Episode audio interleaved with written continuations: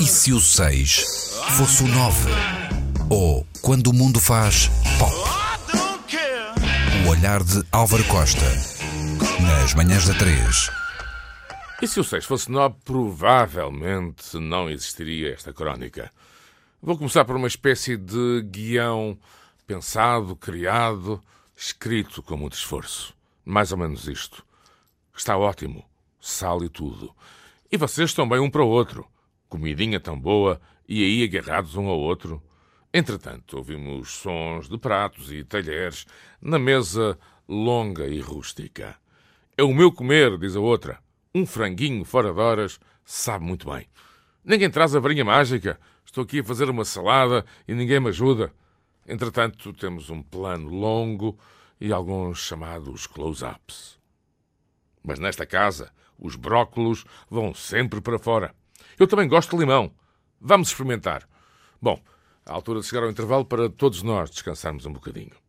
Digamos que voltei alguns minutos depois. E quando regresso, levo com algo que era mais ou menos isto. Os pavões andam a comer tudo. A conversa vira logo para passa-me o guardanapo. E se for preciso comer uma feijoada à noite, como? Ah, e porque não? Vem viver comigo para o Porto. Tenho lá casa, mas em Lisboa também tenho. Agora no Porto é o máximo.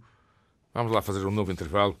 Não para publicidade, mas para descansar os neurónios. Regresso com um plano fixo. Diz o guião. Ah, é vegetariano. Barriga africana, diz a outra. E logo a seguir um momento Jean-Paul Sartre ou Lars von Trier e ao mesmo tempo não sei quando alguém diz, sei lá porquê, e na sequência deste diálogo há quem tenha BMW e passa fome. Entretanto, diz a moça, ele pode ser malabarista. Comigo, não, é equilibrista. E eu gosto mais de andar de moto sem capacete. Alguém diz que ele não tem de saber da Angélica e tem namorado, não tem, volta a ter. E pronto.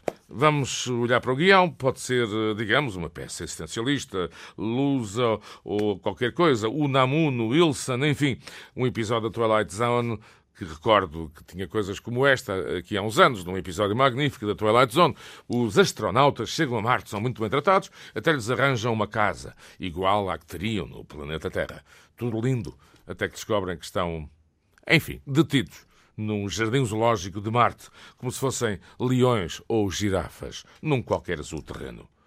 E se não perceberam de que estou a falar, como o outro da segunda circular, eu explico. Estava a ver a quinta e o momento de convívio da hora do almoço. Ora, é o que eu vos digo. Não há nada para ninguém. Mário Mata. Luís e Ana, beijinhos, abraços e naturalmente à segunda-feira um cimbalino à moda do Porto e um pastelinho de nata. Vamos embora,